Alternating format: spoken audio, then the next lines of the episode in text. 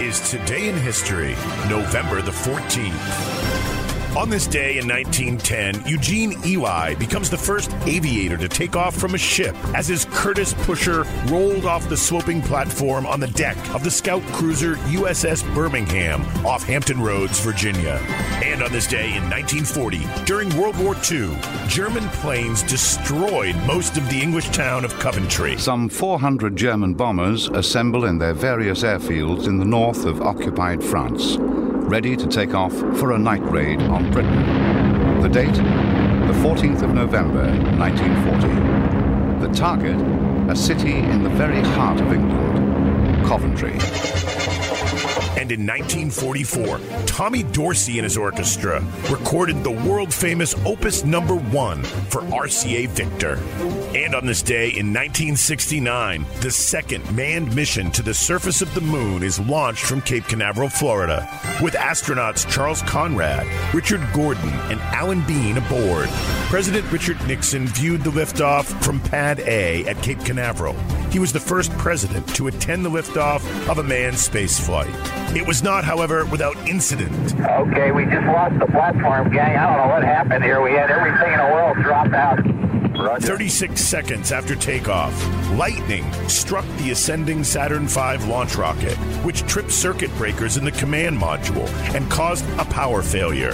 Fortunately, the launching rocket continued up normally, and within a few minutes, power was restored to the spacecraft.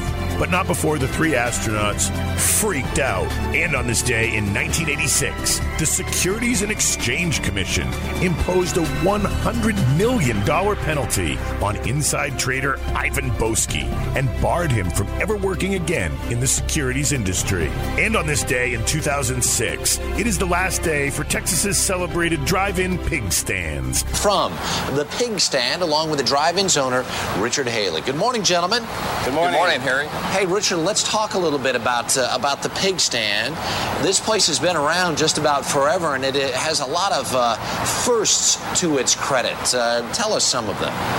Well, Harry, of course, what we're really giving credit for is being the world's first drive-in, and we were the first restaurant to be solely designed to serve people in their cars. And we also had the first drive-through window. We were one of the first to use neon and air conditioning, and also fluorescent lighting. So we've had been fortunate to have a lot of important places in the history of the restaurant. On November 14th, state officials finally closed the last two of Texas's famed pig stand restaurants, the only remaining pieces of the nation's first drive-in restaurant empire. The restaurant owners were bankrupt, and they owed Texas more than $200,000 in unpaid sales taxes. The roadside barbecue was unlike any other. Its patrons could drive up, eat, and leave, all without budging from their automobiles. People with cars are so lazy, the owner explained. They don't want to get out of them. When a customer pulled into the pig stand parking lot, teenage boys in white shirts and black bow ties jogged over to the car, hopped onto the running board, sometimes before the driver had even pulled into the parking space, and took their order.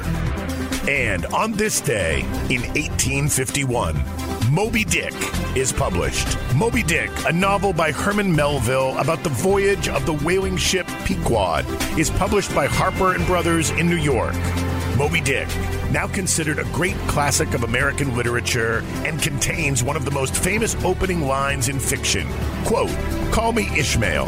Initially, though, the book about Captain Ahab and his quest for a giant white whale was a flop. Melville was born in New York City in 1819, and as a young man spent time in the Merchant Marines, the U.S. Navy, and on a whaling ship in the South Seas.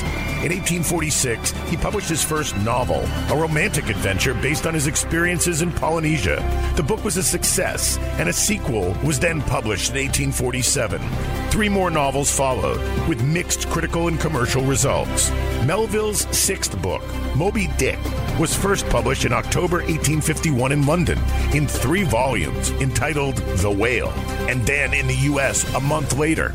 Melville had promised his publisher an adventure story similar to his popular earlier works, but instead, Moby Dick was a tragic epic, influenced in part by Melville's friend and Pittsfield, Massachusetts neighbor Nathaniel Hawthorne, whose novels included The Scarlet Letter. Melville died in 1891, largely forgotten by the literary world. By the 1920s, scholars had rediscovered his work, particularly Moby Dick, which would eventually become a staple of high school reading lists across the United States. The Adventure of Captain Ahab and the Quest for the Giant White Moby Dick, published November the 14th, 1851, on this day in history.